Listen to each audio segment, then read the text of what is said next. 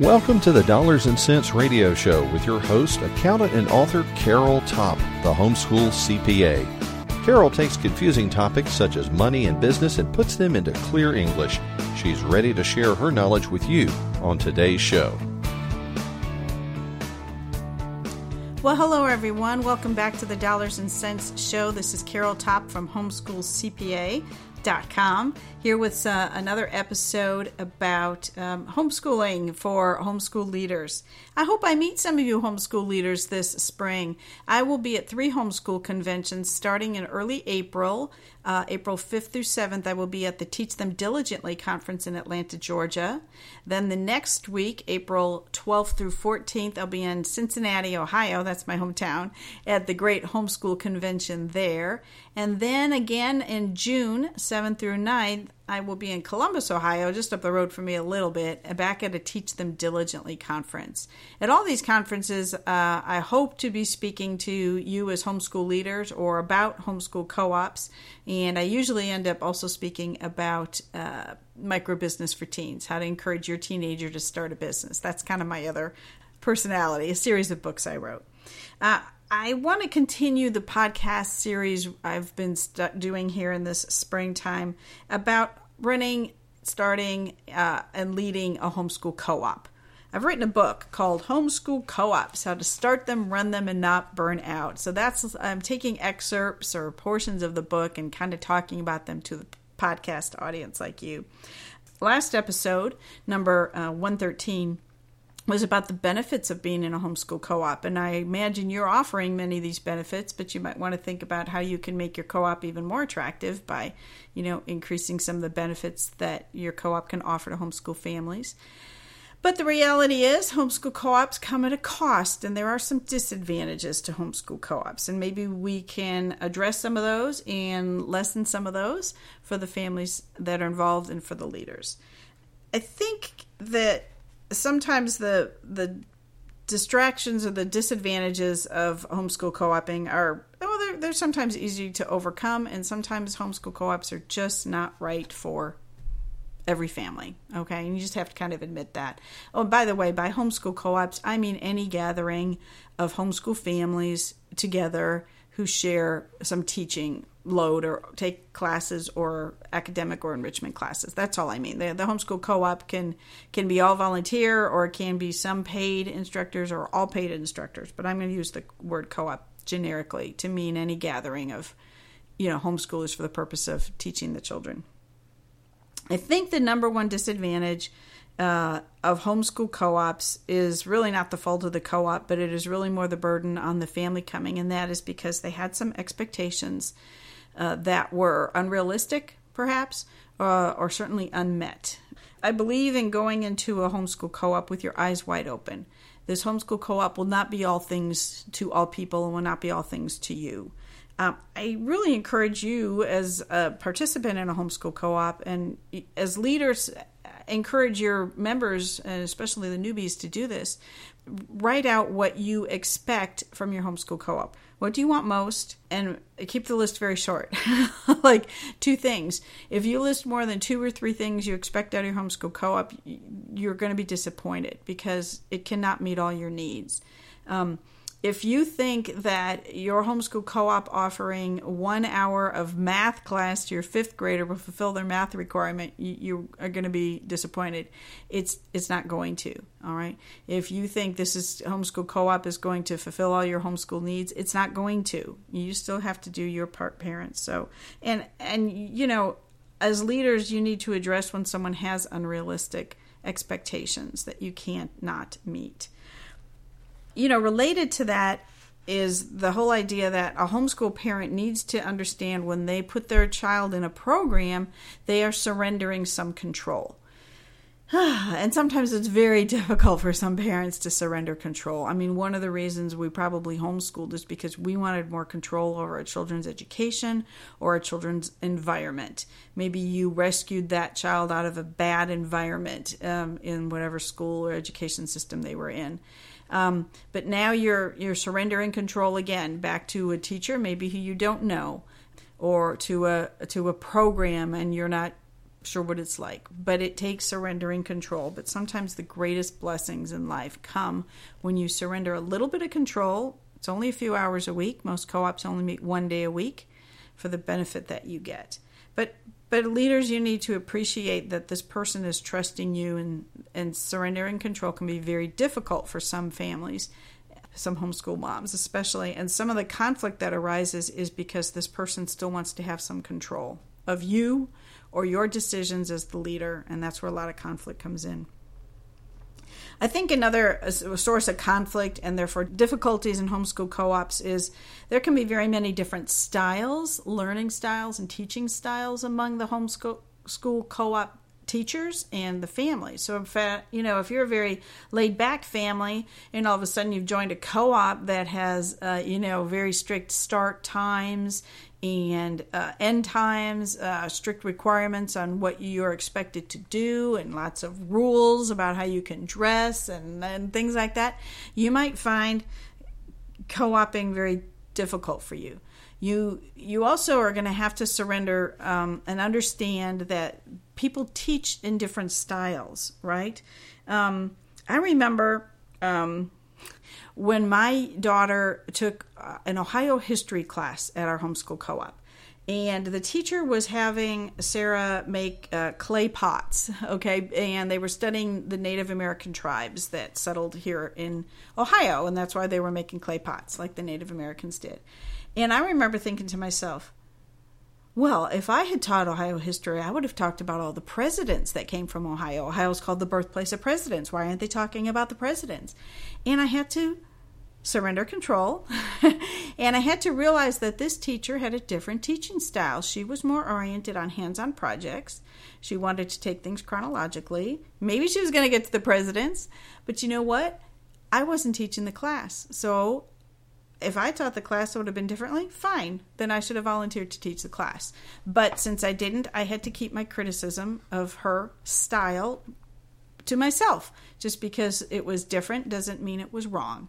She's actually a lovely lady, and Sarah loved the class. Again, one of the benefits of homeschool co ops is your child learns from somebody else from you. And Sarah's teaching style, I learned partially through that class, was more hands on, exploratory, arts, and project led and a lot less of sitting around reading books about dead presidents. Okay. You know, when in the previous episode, I talked about one of the great benefits of homeschool co ops is socialization. Your kids can make friends. One of the greatest disadvantages of homeschool co ops is dot. Yep, socialization. Your kids are also going to be around kids that you don't want them to emulate. Guess what? That's human nature. I remember, um, oh gosh, there was a there was a family, a very different style of parenting this mother had than mine, and the the girls, uh, they were rough and tumble girls, three daughters. They were used to like punching each other in the arm and kicking each other, and that was allowed in their home different style from me. I wouldn't allow that in my home. But they brought that into co op. And they're punching each other in the arm and kicking each other as they walk down the hallway. And I thought, oh dear, you know, this is negative socialization. I I did encourage them to stop doing that in public. you know, do it at home. But but your kids are going to run into kids that have habits and different ways of behaving than you are raising your kids. All right? So maybe you can deal with that. Maybe you can obviously talk to your kids later about just because they punch each other, that's not what we do in our family. but you know what? For the most part, since co op is only one day a week and usually only a few hours, the social the neg the impact of negative socialization is greatly lessened. That child uh, may get some exposure to negative socialization, but it's not all day, five days a week, folks. Okay. And I think you can manage it and talk to your child about bad habits people have when it's only a few hours a week. I think the most obvious uh, disadvantage of homeschool co ops is it's going to cost you. It's going to cost you time or it's going to cost you money. And there are many, many homeschool co ops that are run completely on a volunteer basis, so that's going to take your time more and more I'm hearing from groups that parents uh, are willing to pay and then not have to volunteer. Well, then that's going to cost you money. and some groups have to do a little bit of both charge uh, some fees and ask for you to volunteer. It's just the nature of it. I ho- certainly hope that you understand that no matter what kind of fees you're paying, it's a whole lot less in private school. and you're probably getting great teachers, a great experience. That typically the costs of being in a co op are really not terribly expensive when you look at, at what you're getting.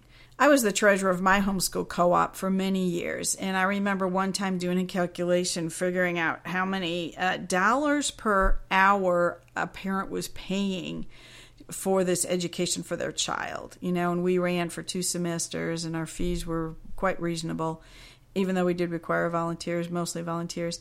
And they were paying like less than $3 per class per week. All right, now where else can you get a class for $3 a week? You're not going to find that.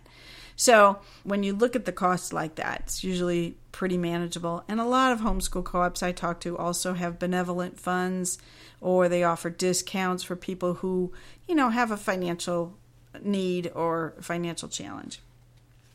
Okay, I want to talk about one other aspect of homeschool co-ops which can be quite negative and that is sometimes the the homeschool co-op is too much like school Actually, this could be a disadvantage or an advantage depending upon where you lie on the spectrum.